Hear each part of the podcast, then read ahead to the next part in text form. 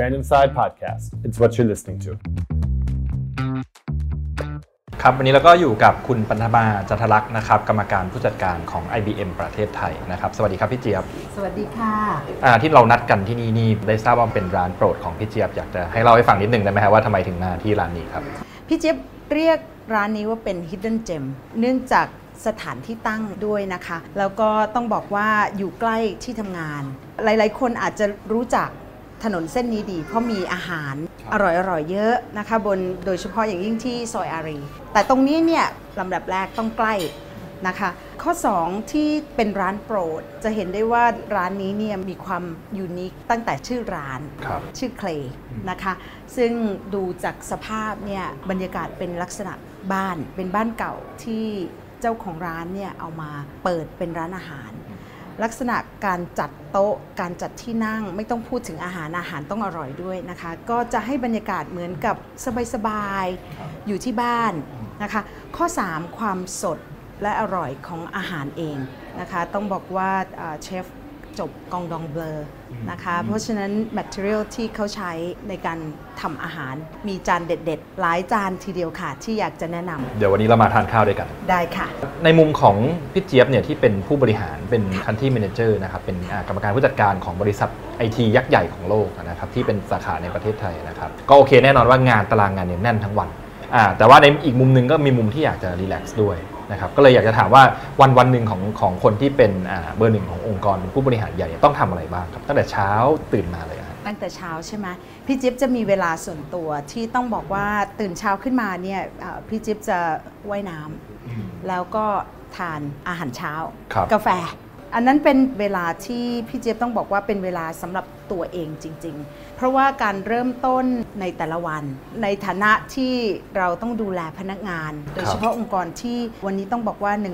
109 ปีนะคะ การที่จะขับเคลื่อนองค์กรมีความยากอยู่ เพราะฉะนั้นในแต่ละวันเนี่ยในฐานะของคนที่เป็นลีดเดอร์จะต้องพร้อมรับทุกสถานการณ์ครับเพราะฉะนั้นในช่วงเช้าเนี่ยสำคัญมาก ๆ หลังจากนั้นนะคะในช่วงในช่วงระหว่างวันก็จะเป็นการที่เราพบปะพูดคุยกับลูกค้าคู่ค้าแล้วก็พนักงานของเราเอง ซึ่งวันของพี่เจี๊ยบเนี่ยค่อนข้างจะยาว แต่เนื่องจากเป็นคนที่ต้องบอกว่าโชคดีนะคะ ใน 24 ชั่วโมงเนี่ยพี่เจี๊ยบนอนแค่ 4 ชั่วโมง โอ้โหเท่านั้น ครับ เพราะฉะนั้นพี่เจี๊ยบจะมี 20 ชั่วโมง ที่พี่เจี๊ยบทำอะไรได้อีกได้อีกเยอะเลยนะคะ เพราะฉะนั้นในตอนระหว่างวันเนี่ยแน่นอนเรื่องของงานนะคะเอ่อในช่วงเย็น ก็จะให้มั่นใจว่าอย่างน้อยนะคะ ต้องเจอกับคุณพ่อคุณแม่ครับนะคะ แล้วก็โดยเฉพาะอย่างยิ่งกลับมาเนี่ยต่อให้ดึกแค่ไหนก็ตาม พี่เจี๊ยบก็จะต้องเจอเขาต้องมาทักทายพูดคุยกันสักหน่อยต้องเข้าไปทักทายต้องเข้าไปพูดคุย อันนี้คือคือสิ่งที่สำคัญแล้วจริง ๆ หลาย ๆ คนบอกว่าเขา expect หรือเปล่าเขาอาจจะไม่ได้ expect นะคะครับแต่พี่เจี๊ยบทราบว่าทุกครั้งต่อให้ดึกแค่ไหน ถ้าเข้าไปแล้วบอกเขาว่าไม่ต้องล็อกประตู แต่เดี๋ยวเข้าไป ถ้าเรามีงานงานดึกนะคะ หลังจากนั้นค่ะช่วงกลางคืนจะเป็นช่วงที่เงียบๆที่พี่เจี๊ยบจะใช้เวลาในการตอบอีเมล ครับ ดูหนังอืมอ่านหนังสือ ครับผม ซึ่งอาอย่างที่บอก 20 ชั่วโมงมีเยอะค่ะ ก็อาจจะมีเวลาเยอะกว่าคนอื่นๆนิดหนึ่งครับ ค่ะ พี่เจพูดถึงงานอดิเรกดูหนังมีหนังเรื่องโปรดแนะนำไหมครับ มีค่าอุ้ยเยอะแยะเลยค่ะ เรื่องที่เราดูซ้ำแล้วซ้ำอีกอ๋อซ้ำแล้วนะครับซ้ำอีกเหรอ จริงเหรอ เอาเอาได้เลยเต็มที่เลยจริงหรทุกคนต็มที่เชื่อว่าทุกคนใช่ไหมอยากรู้อ่าพี่จิ๊บชอบเรื่อง Pride and Prejudice อ่าเป็นหนังที่เปิดขึ้นมาทุกครั้งเนี่ยอ่าจะดูได้ตลอดเลยครับผมค่ะ เป็นหนังอ่าสไตล์ที่อังกฤษอังกฤษครับนะคะ อาจจะเป็นเพราะว่าชอบบรรยากาศ บ้านชนบทอังกฤษบ้านชนบทอังกฤษชอบมากค่ะแล้วนั้นถ้าเป็นหนังสืออะครับอ๋อถ้าเป็นหนังสือนี่พี่เจี๊ยบอ่านได้ทุกเล่มครับผมมีเล่มที่แนะนำไหมครับ โอมีค่ะ จริง ๆ หนังสือที่พี่เจี๊ยบอ่านบ่อยๆนะคะก็คือเอ่อ first 90 days หลายคนบอกว่า เอ๊ะพี่เจี๊ยบอ่านหนังสือเล่มนี้เนี่ยเพื่อเวลาที่มาเป็น leader ใหม่ ๆ หรือเปล่าครับอ่าจริง ๆ แล้วเป็นหนังสือที่หลาย ๆ คนอาจจะบอกว่าเหมาะสำหรับคนที่มาเป็นลีดเดอร์ต้องรับหรือตำแหน่มางร่วมงานที่ใหม่ครับผมๆแต่เชื่อไหมคะว่าหนังสือเล่มนี้เนี่ย เป็นหนังสือที่ทุกครั้งที่หยิบขึ้นมาเนี่ยเราจะเจอในสิ่งที่เหมือนกับเป็น checklist ของเราว่าเราดูหรือยังทำหรือยัง มีหนังสืออีกเล่มหนึ่งค่ะ ที่พี่เจี๊ยบชอบมาก แล้วก็อยากจะแนะนำหลาย ๆ คน คือหนังสือที่เรียกว่าอ่า growth mindset ครับผมนะคะอ่าเป็นหนังสือที่เป็นจุดเปลี่ยนของพี่เจี๊ยบเองนะคะในฐานะของคนที่เป็น leader แล้วก็ไม่ใช่แค่ในลักษณะของของการทำงานอย่างเดียว หมายถึงการใช้ชีวิต การเป็นเพื่อนครับนะคะการเป็นพี่สมมุติเหมาะสำหรับคนที่มีครอบครัวครับการเป็นพ่อแม่นะคะ ว่าเวลาที่อ่านหนังสือประเภทนี้เนี่ยมันเหมือนกับเป็นจุดที่หลาย ๆ อย่าง บอกให้เราคิดว่าถ้าเราคิดแบบนี้เนี่ยแสดงว่าเรายังไม่ได้เปิดกว้างอืมยังเป็นอะ fixed mindset อยู่ายังเป็น fixed mindset อยู่นะคะ ซึ่งบางครั้งเราไม่รู้ตัวอืมค่ะครับ ความฝันในวัยเด็กของพี่เจี๊ยบตอนเด็ก ๆ อยากเป็นอะไรครับ โอ้ ตอนนั้นเนี่ยด้วยความที่เป็นเด็กต่างจังหวัดนะคะ เกิดแล้วก็โตที่หัดใหญ่นะคะ เป็นคนสงขลาค่ะครับเป็นคนใต้ที่พูดพูดใต้ไม่ได้นะคะพูดใต้ไม่ได้อ่าไม่ทานสตอนะคะ ความฝันเหรอ ความฝันของเด็กต่างจังหวัดโชคดีนะคะที่ที่เอ่อได้อยู่โรงเรียนแคทอลิกตั้งแต่เล็ก ๆ ตอนนั้นไม่ได้คิดอะไรมากไปกว่ามีงานดีๆ นะคะมีงานดีๆ แล้วก็พาคุณพ่อคุณแม่เที่ยวทุกปีนะคะนั่นคือความฝันของของเด็กคนหนึ่งเลย ครับผม แค่นั้นเองนะไม่ได้คิดว่าจะเรียนอะไรด้วยซ้ำต้องบอกว่าเครดิตวันนี้เนี่ยต้องให้คืนกับคุณพ่อคุณแม่ร้อยเปอร์เซ็นต์เลยค่ะครับเพราะว่าท่านคือคนที่ต้องบอกว่าเป็นคนที่เลือกแนวทางของการเรียนให้กับพี่เจี๊ยบนะคะะเป็นเด็กที่มาทางด้านสายวิทยาศาสตร์ ทั้งทั้งที่โดยส่วนตัวนี่เป็นคนชอบภาษามากเลย เป็นคนชอบพูดภาษา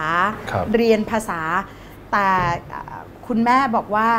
ถ้าเรียนสายวิทย์มันคือการเปิดโอกาสให้พี่เจี๊ยบเองมีออปชันมากขึ้น ในส่วนของการเรียนคอมพิวเตอร์เองจำได้เลยค่ะ ว่าสมัยตอนเด็กๆ คุณพ่อบอกว่า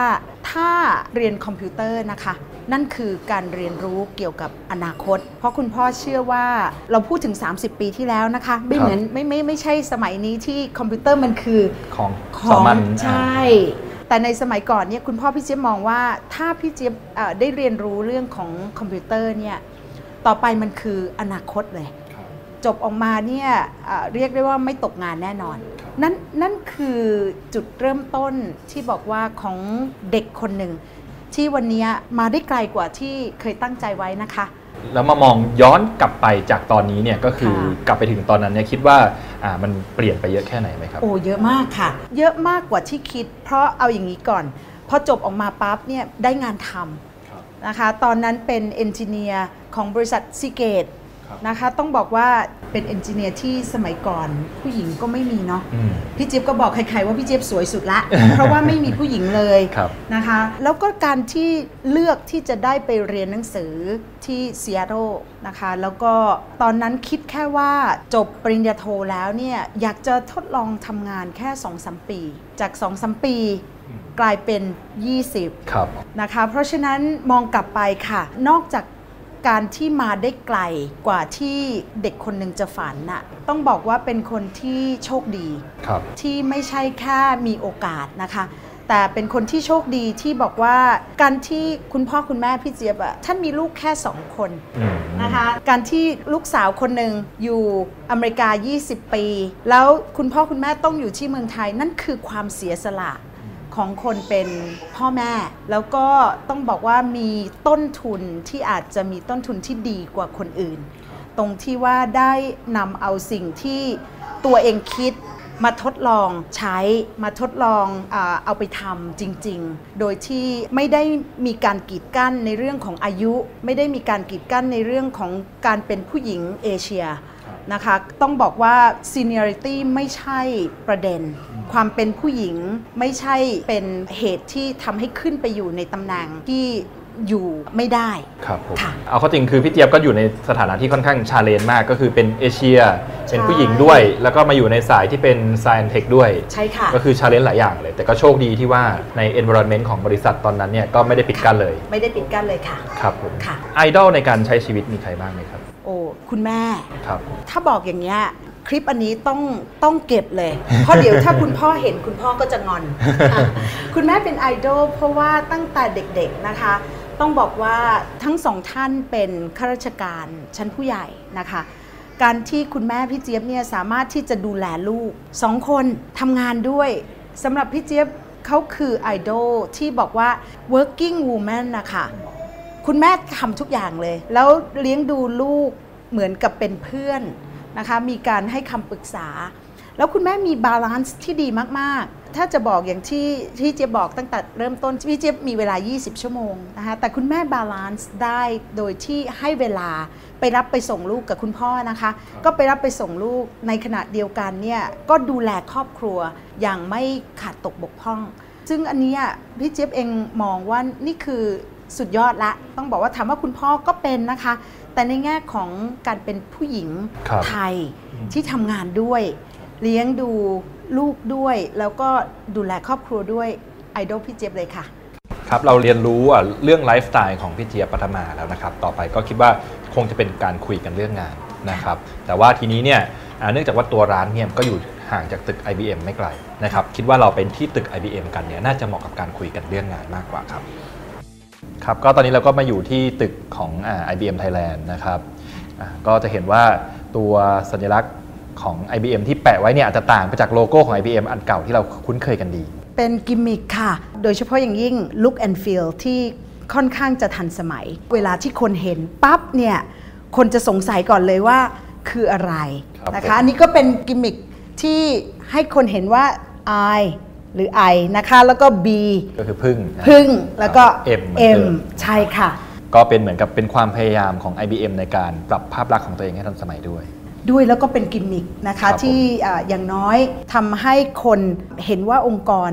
109 ปีนะคะ เราก็อ่ามีการปรับเปลี่ยน แล้วก็เรามีการอ่า transform ตัวเองอยู่ตลอดเวลา กิมมิคอันนี้ก็เป็นอีกรูปแบบหนึ่งที่อย่างน้อยนะคะทำให้ attract คนโดยที่เริ่มต้นก่อนสงสัยว่าคืออะไร จะเห็นว่าตัว M เนี่ยยังคือรูปแบบคงรูปแบบเดิมเลย แต่ 2 ตัวแรกก็ต้องเดากันนิดนึงครับผค่ะม IBM ทุกวันนี้เนี่ยมองตัวเองว่าเป็นใครถ้าให้เกิดให้นิยามอะครับ ค่ะ เราเป็นองค์กร 109 ปีที่ผ่านร้อนผ่านหนาวมานานมาก เราอยู่คู่กับ Enterprise ที่ handle critical task อ่าหลาย ๆ แห่งนะคะ วันนี้ถามว่า IBM เองเนี่ยเราปรับ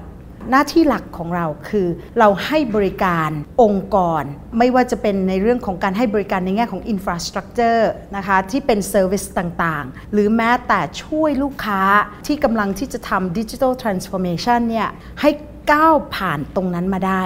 ในขณะเดียวกันเราก็ไม่ได้ทิ้งธุรกิจของเราในเรื่องของการที่เรามีซอฟต์แวร์โซลูชันแล้วก็ตัว system ด้วยนะคะ แต่หลักๆเนี่ยเราคือคนที่ผ่านร้อนผ่านหนาว คือคนของโลกเก่าที่ transform มาเป็นโลกใหม่ ซึ่ง คิดว่าหลาย ๆ องค์กร ก็กำลังผ่านจุดนั้นเหมือนกันค่ะ ครับผม เมื่อกี้พี่เจียบพูดถึงเรื่องของ transformation นะครับก็องค์กรไทยส่วนใหญ่เนี่ยโดยเฉพาะในปีนี้เนี่ยน่าจะได้รับผลกระทบจาก disruption ก็คือตัวของโควิดนะครับอ่าในมุมของ IBM เองเนี่ยโดน disrupt ยังไงบ้างไหมครับต้องบอกว่าของเราเองเนื่องจากเรายังอยู่ในฝั่งของคนที่นำเอาเทคโนโลยีเข้ามาช่วยนะคะ ต้องบอกว่าเราต้องปรับดีกว่านะเราต้องปรับในเรื่องของการนำเสนอโซลูชัน ที่ไปตอบโจทย์ เพราะว่าลูกค้าวันนี้ค่ะ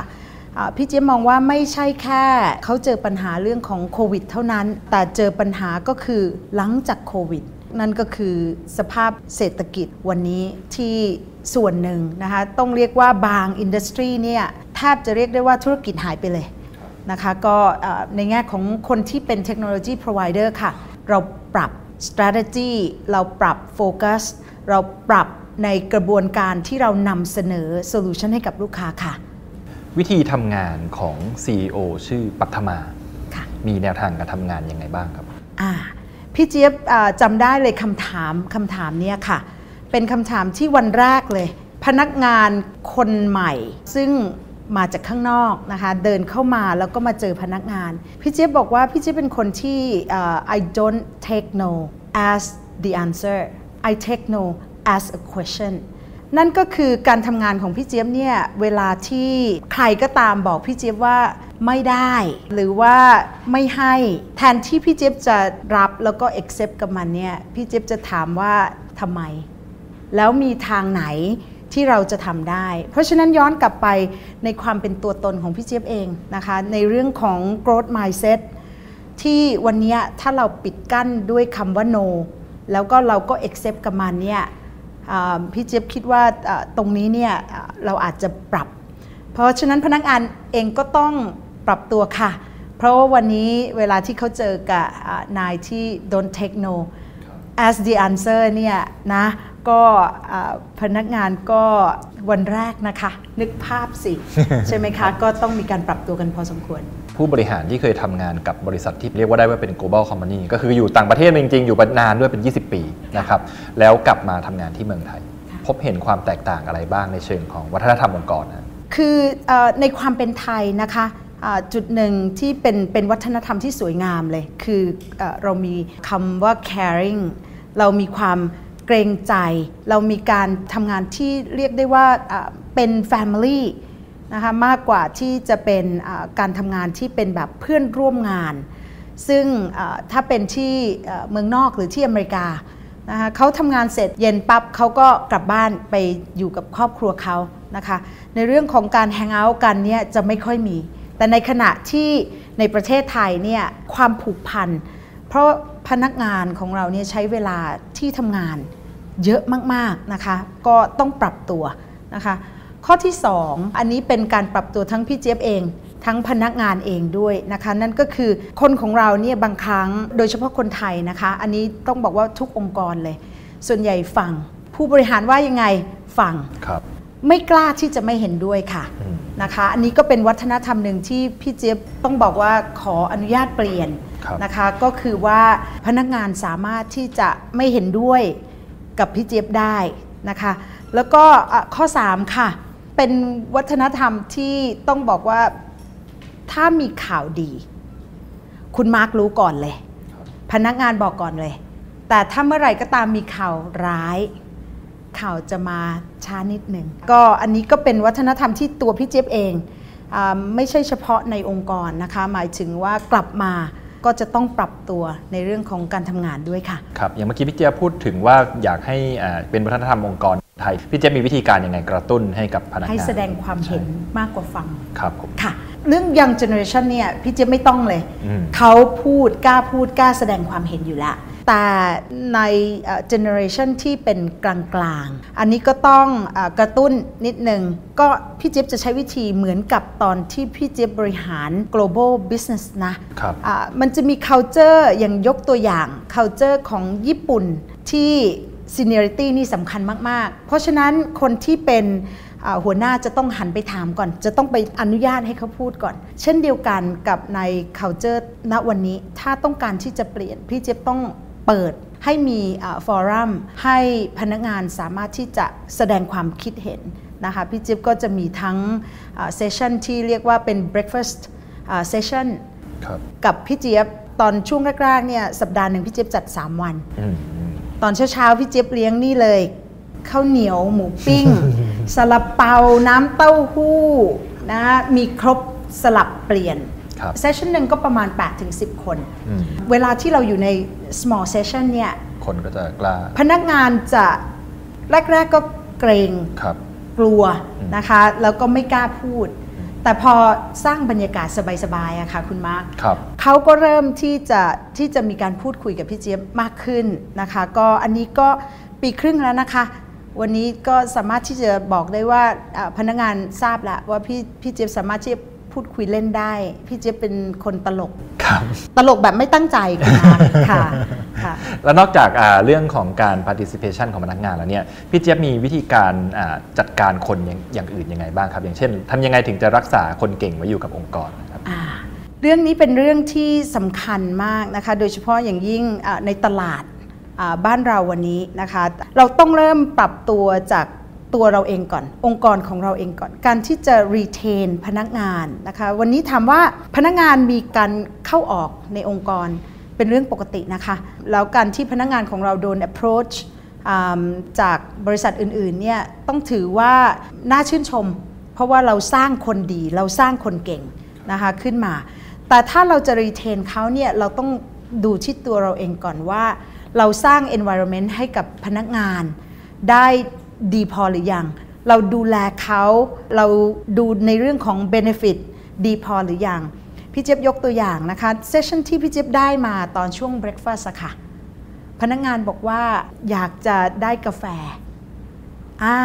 เพื่อที่จะมีเครื่องทำกาแฟค่ะ แล้วก็สามารถที่จะชงกาแฟ มีการพูดคุยกันเป็น open environment การที่เรารับฟัง feedback อย่างเงี้ยจาก พนักงานนะคะ วันนี้เรามีกาแฟสดเรียบร้อยแล้ว ตั้งอยู่ทุกชั้นเลยค่ะ environment ในการทำงานเหมือนกัน เพราะเขาใช้เวลาที่นี่เยอะมากนะคะในเรื่องของ safety ในเรื่องของ benefit ของพนักงานเอง ถ้าเราดูแลเขาดี การที่เขาจะโฟกัสที่ลูกค้ามันจะส่งต่อไปถึงลูกค้าด้วยพี่เจี๊ยบเชื่ออย่างนั้นจริงๆนะคะเพราะฉะนั้นเขาอยู่กับเราเนี่ยวันนี้เขาอยู่เพราะใจเขาอยากจะอยู่ แล้วเขามีความรักองค์กรจริง ๆ นะคะครับผมพนักงานแบบไหนที่ IBM อยากได้มาร่วมงานด้วย ควรจะต้องมีคุณลักษณะอย่างไรบ้าง ในวันนี้นะคะพี่เจี๊ยบบอกได้เลยว่าอ่าพี่เจี๊ยบมองหาคนที่มี positive attitude half glass full type of people นะคะที่มาร่วมงาน อาจจะไม่ได้ตรงในสายงานทีเดียว พี่เจี๊ยบเชื่อว่า IBM เป็นแหล่งที่สอนสอนคน สอนพนักงานนะคะ เพราะฉะนั้นสิ่งหนึ่งที่เราสอนไม่ได้ค่ะ คือเรื่องของ attitude เพราะฉะนั้นเวลาที่อ่าเราทำงานนะคะ เราเลือกตรงนั้นก่อนเลยอ่า IBM เนี่ยเปลี่ยนแปลงตัวเองมาแล้วหลายครั้งนะครับค่ะใน 109 ปีที่ผ่านมานะครับอ่าช่วงนี้ IBM ก็กำลังอยู่ในช่วงของการเปลี่ยนผ่านอีกครั้งหนึ่งด้วยค่ะนะครับอยากให้พี่เจี๊ยบช่วยเล่าเรื่องการเปลี่ยนแปลงครั้งนี้ของ IBM สักหน่อยอะครับค่ะ IBM ล่าสุด ที่ได้ยินข่าวเรื่องของการ acquire Red Hat นะคะ อันนี้ก็เป็นการเปลี่ยนที่ต้องบอกว่าเป็นการเปลี่ยนที่ยิ่งใหญ่มากนะคะ เพราะว่าการที่ IBM ทำในสิ่งที่ต้องเรียกว่า Open and Secure แล้วเอาสองอย่างเนี่ยมารวมกันนะคะความเป็น IBM ก็จะเห็นได้ว่าวันนี้ถึงแม้ว่าเราไม่ได้เป็นเจ้าตลาดในวันนี้ แต่การควบรวม นะคะการที่เรา acquire Red Hat ตรงนี้ทำให้เราขึ้นมายืนในจุดที่เป็นอนาคตของเราเอง นั่นก็คือเป็น the largest hybrid cloud platform นะคะนี่คือการที่ส่งสัญญาณว่าวันนี้ตัวเราเองเราปรับ ข้อที่2นะคะจะเห็นได้ว่าการทำ business model ของ IBM วันนี้นะคะเราเริ่มมีการทำเป็นในลักษณะของ partnership นะคะพี่เจี๊ยบยกตัวอย่าง การโฟกัสในเรื่องของสิ่งที่สำคัญมาก ๆ เลยคือเรื่องของโลจิสติกคือการร่วมมือระหว่าง IBM และบริษัทเดินเรือที่ใหญ่ที่สุดครับนะคะคือ Maersk อืมทำไม เพราะเรามีโซลูชันที่ดี แต่แทนที่เราเนี่ยจะทำคนเดียว เราก็ไป partner ร่วมกันกับ Maersk เพื่อที่จะบอกว่าวันนี้ถ้าเราจะเปิดให้บริษัทเดินเรือทั้งหมดเนี่ยมาร่วมกัน เราก็สามารถทำได้ ไม่ว่าจะเป็นความร่วมมือนะคะระหว่าง IBM กับ Walmart ในการที่จะทำเรื่องของ Food Trust นะคะ Food Traceability นี่คือ Partnership นะคะหรือล่าสุดความร่วมมือระหว่าง IBM กับ Shell เพื่อที่จะ address industry ที่เรียกว่ายากมากเลยนะคะคือเรื่องของเออ mining ครับเพราะว่าอะไร เพราะว่าวันนี้น่ะเราจะมี SI ที่เป็น Startup ที่เขา develop application ต่างๆ ขึ้นมา business model ต่างๆ เหล่านี้เนี่ยถ้าเราทำเองคนเดียวนะคะความเข้าใจในเรื่องของ industry เนี่ยอาจจะมีไม่มากพอ แต่ partnership ตรงนี้ค่ะ คือสิ่งที่พี่เจี๊ยบมองว่าเป็นสิ่งที่สำคัญมาก ๆ เพราะฉะนั้น business model ของเรา จะเห็นได้ว่าไม่ว่าจะเป็นการจับมือกับ Bank of America ในเรื่องการทำ the first financial cloud ready platform นะคะ ตรงนี้คือ business model ที่วันนี้นะคะอ่า IBM ผลักดันมากขึ้น เพราะว่าเราเชื่อว่า ecosystem โดยเฉพาะอย่างยิ่งในวันที่เราเจอกับโควิดหรือในวันที่เราจะต้องเจอกับปัญหาของ Economy คุณอยู่คนเดียวไม่ได้ นี่คือ Partnership Model ที่เรากำลังมุ่งไป ส่วนที่ 3 IBM เองมีโฟกัส มากขึ้น จะเห็นได้ว่าวันที่เราบอกว่า AI ของเราหรือ Watson ของเราเนี่ยสามารถที่จะวิ่งได้บนแพลตฟอร์มของใครก็ได้ หรือแม้แต่โฟกัสในเรื่องของบล็อกเชนนะคะที่เป็นเทคโนโลยีที่วันนี้นะคะ AI Cloud Blockchain IoT 4 ตัวหลักๆ ที่ในแง่ของ IBM เองนะคะ เราให้ priority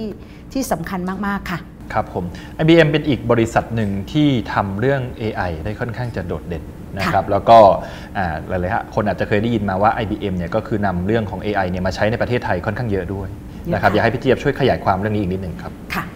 เราเริ่มมาตั้งแต่อ่าคนพูดถึง AI มาเยอะมากนะคะแต่ต้องบอกว่าถ้าเรามองว่าวันนี้ AI สามารถที่จะทำได้มากกว่าแค่การนำเอาข้อมูลมาวิเคราะห์ วันนี้สิ่งที่เรานำมาใช้ในประเทศไทย เราทำในเรื่องของ AI for Citizen ล่าสุดนะคะที่กรณีที่เกิดเหตุการณ์โควิดนะคะจะเห็นได้ว่า situation แบบเนี้ยเราไม่เคยเจอ เราไม่เคยเจอวันที่สนามบินปิด โรงเรียนปิด พร้อมๆ กันเด็กนักเรียนไม่ต้องไปโรงเรียนนะคะวันนี้เวลาคนต้องการหาความรู้หรือหาข้อมูลเกี่ยวกับโควิดเนี่ยเขาหายังไง ภาครัฐ มีการเตรียมความพร้อมในเรื่องของการให้ข้อมูลที่บอกว่าหน้ากากอนามัยซื้อที่ไหน โรงพยาบาลที่ไหนรับตรวจโควิด หรือแม้แต่ผู้ป่วยที่ถูกเทสว่าเป็นโควิดเนี่ยอยู่ในบริเวณไหน เพราะฉะนั้นคุณควรจะละเว้นการไปที่ตรงนั้น นี่คือการนำเอา AI มาใช้ เราก็เป็นส่วนหนึ่งที่บอกว่าเป็น AI for citizen นะคะ นอกจากนี้ค่ะ เราต้องบอกว่าวันนี้ AI ไม่ใช่วิเคราะห์แค่ข้อมูลที่เป็นตัวเลขหรือภาพ พี่เจี๊ยบมองว่า AI ของ IBM เนี่ยวันนี้นะคะเราสามารถที่จะวิเคราะห์เสียงได้ด้วยนะคะอ่าตรงนี้ก็คือภาพที่พี่เจี๊ยบอยากจะมองออกไปอีกนิดนึงว่าในธุรกิจที่เป็น manufacturing เครื่องจักรโดยเฉพาะอย่างยิ่งถ้าเกี่ยวข้องกับความปลอดภัยของพนักงานนะคะ คุณจะทราบได้ยังไง ว่าเครื่องจักรเครื่องนี้ มันกำลังจะเสียอืมบางครั้งเนี่ยดูข้อมูลจากแดชบอร์ดอย่างเดียวไม่ได้ ฟังเสียงยกตัวอย่าง ถ้าสกรูมันหลวม เกือบหลุดแล้ว แต่เสียงฟังออกว่าถ้าเป็นเสียงแบบเนี้ยคือเครื่องกำลังจะเสียอืมคุณมี predictive model ที่สามารถที่จะทำได้ เพราะฉะนั้นในลักษณะของ AI เนี่ยจะต้องเป็น มากกว่าแค่การวิเคราะห์ตัวเลขนะคะหรือการวิเคราะห์ตัวที่พี่เจี๊ยบเรียกว่ามันเป็นข้อมูลที่อาจจะมองว่าเอามาวิเคราะห์ไม่ได้นะคะของ IBM เองเรามี AI ที่ครอบคลุมได้หมดเลยค่ะ ครับผมค่ะเห็นเอ่อ IBM มีโครงการที่นำตัว AI มาใช้กับด้านของอาการแพทย์ในเมืองไทยด้วย ใช่ ซึ่งตัวนี้นะคะก็คือตัวเอ่อ Watson for Oncology เราก็ได้มีการร่วมมือกันกับสถาบันจุฬาภรณ์นะครัคะบอ่าโรงพยาบาลบำรุงราษฎร์ก็ได้นำเอาเทคโนโลยีตัวนี้มาใช้นะคะถามว่าข้อดีไม่ใช่แค่สามารถที่จะช่วยคุณหมอในเรื่องของการวิเคราะห์นะคะแต่หมายถึงการที่จะบอกว่าเปิดโอกาสให้แม้กระทั่งคุณหมอที่จบใหม่ สามารถที่จะผนวก AI แล้วก็ artificial intelligence กับ human intelligence เข้าด้วยกันนะคะ นอกจากนี้เราก็มีความร่วมมือกับ iNet นะคะในการที่จะเก็บข้อมูลโดยเฉพาะผู้ป่วยที่เป็นโรคปอดนะคะปอดติดเชื้อปอดอักเสบ ปอดมีน้ำนะคะวันนี้ต้องบอกว่าบุคลากรทางแพทย์ของเราไม่ได้มีเยอะนะคะโดยเฉพาะอย่างยิ่งคนที่อยู่ในต่างจังหวัด นะคะความร่วมมืออันนี้ถามว่าเรานำเอาเทคโนโลยีมาใช้ เพื่อที่จะเปิดโอกาสให้ผู้ป่วยที่อยู่ข้างนอกนะคะที่อาจจะไม่ได้มีการ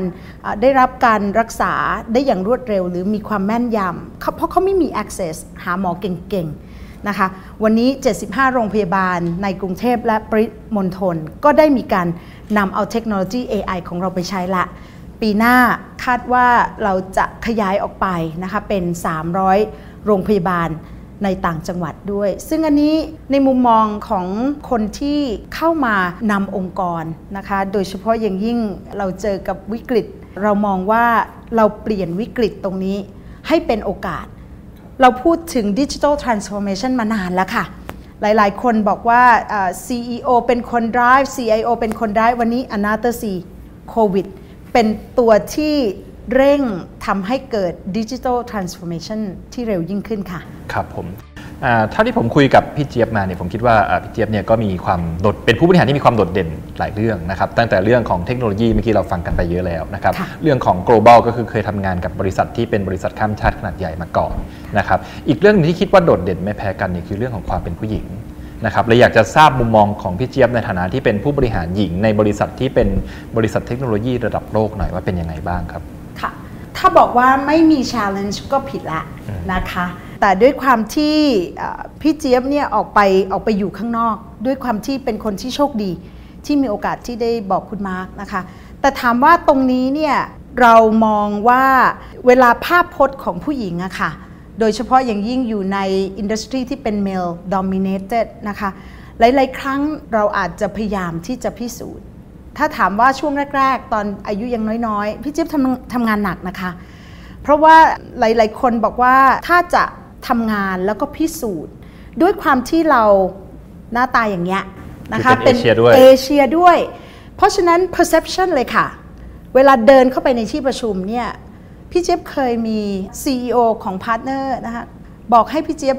เอากาแฟมาเสิร์ฟอืมอืมเพราะเนื่องจากเราเป็นผู้หญิงคนเดียวครับนะคะ แต่ว่าถามว่าวันนั้นเนี่ยเราจะ handle กับมันได้ยังไงนะคะกับกับภาพที่เราเปลี่ยนลุคไม่ได้พี่เจี๊ยบไม่สามารถที่จะเปลี่ยนความเป็นตัวเองได้นะคะอ่าแต่พี่เจี๊ยบสามารถที่จะ adapt แล้วก็ต้องบอกว่าอย่าเสียความเป็น ตัวของตัวเองนะคะ วันนี้หลายๆ คนอาจจะบอกว่าเป็นผู้หญิงเอเชียที่เดินเข้าไปในที่ประชุมกับฝรั่งครับพี่เจี๊ยบสามารถที่จะยิ้ม แล้วก็สามารถที่จะ seal the deal แล้วก็เดินออกมาทั้งๆทที่ยิ้ม เนื่องจากว่าเราเป็นคนไทยเนาะสยามเมืองยิ้มค่ะ ไม่ได้เปลี่ยนความเป็นไม่ได้เปลี่ยนความเป็นตัวเอง ไม่ได้ต้องทุบโต๊ะ ไม่ได้ต้อง aggressive แต่เป็นสิ่งที่เราต้องพิสูจให้ได้ว่าในความเป็นผู้หญิงหรือผู้ชายไม่ได้มีความแตกต่าง ถ้าคุณต้องการที่จะ lead ค่ะคำถามสุดท้ายนะครับ ถ้าไม่ได้เป็นอ่า CEO อยากทำงานอะไรอีกไหมครับโอ้ความฝันที่ยังค้างอยู่ ต้องดูอายุด้วยเนาะความฝันที่ค้างอยู่เนี่ยเนื่องด้วยอายุตอนนี้คงจะทำไม่ได้หลายอย่างอ่าแต่ความตั้งใจค่ะ ด้วยความที่เราไปโลดแล่นอยู่ข้างนอกนะคะ ไปดู global business ไปเห็นโลกต่างๆมา วันนี้อยากจะกลับมาในประเทศไทย แล้วก็อยากจะนำเอาเทคโนโลยีหรือประสบการณ์ที่ได้นะคะผลักดันให้องค์กรไทยค่ะ ก้าวไปยืนในระดับโลกให้ได้ เพราะพี่เจี๊ยบเชื่อว่าประเทศไทยยังไปได้อีกไกลนะคะ แต่ต้องทุกคนต้อง ร่วมมือกัน แล้วก็สามารถที่จะนำเอาเทคโนโลยีหรือโซลูชันเข้าไปช่วยผลักดัน แล้วก็หวังว่านะคะคงจะได้มีโอกาสผลักดันองค์กรไทย ให้ก้าวไปยืนในจุดที่เป็น global company ได้นะคะ ถึงแม้ว่าหลาย ๆ คนอาจจะมองว่าสถานการณ์แบบนี้แน่ใจเหรอ แน่ใจค่ะ เพราะว่าวันนี้เรามีเทคโนโลยีที่เป็นตัวที่พี่เจี๊ยบเรียกมันว่า enabler นะคะ วันนี้โลกไม่มีพรมแดนแล้วค่ะ ลูกค้าของเราเนี่ยสามารถที่จะอยู่ที่ไหนก็ได้ในโลกนี้ค่ะ และนี่ก็คืออ่าคุณปัทมาจันทรักษ์นะครับกรรมการผู้จัดการใหญ่ของ IBM ประเทศไทยนะครับอ่าวันนี้ก็ขอขอบคุณพี่เจี๊ยบมากที่ให้สัมภาษณ์กับรายการ Meet the CEO ครับ ขอบพระคุณค่ะ ครับก็อ่าพี่เจี๊ยบนะครับคุณปัทมาจันทรักษ์นะครับของ IBM นะครับผมคิดว่าอ่ารายการ Meet the CEO เนี่ยก็สัมภาษณ์ผู้บริหารที่เป็นผู้หญิงของประเทศไทยมาหลายคนนะครับแล้วก็แต่ละคนเนี่ยก็จะมีความโดดเด่นในของตัวเองนะครับความเป็นผู้หญิงเนี่ยก็เป็นทั้งความท้าทายนะครับแล้วก็เป็นจุดเด่นที่สามารถใช้ในการเข้าหาหรือบริหารงานที่แตกต่างจากผู้ชายได้นะครับส่วนรายการ Meet the CEO ตอนถัดไปเนี่ยจะเป็นผู้บริหารท่านใดเนี่ยก็ขอให้ติดตามกันในทางช่อง YouTube หรือว่าทาง Facebook ของ Brand Insight ก็ได้ครับ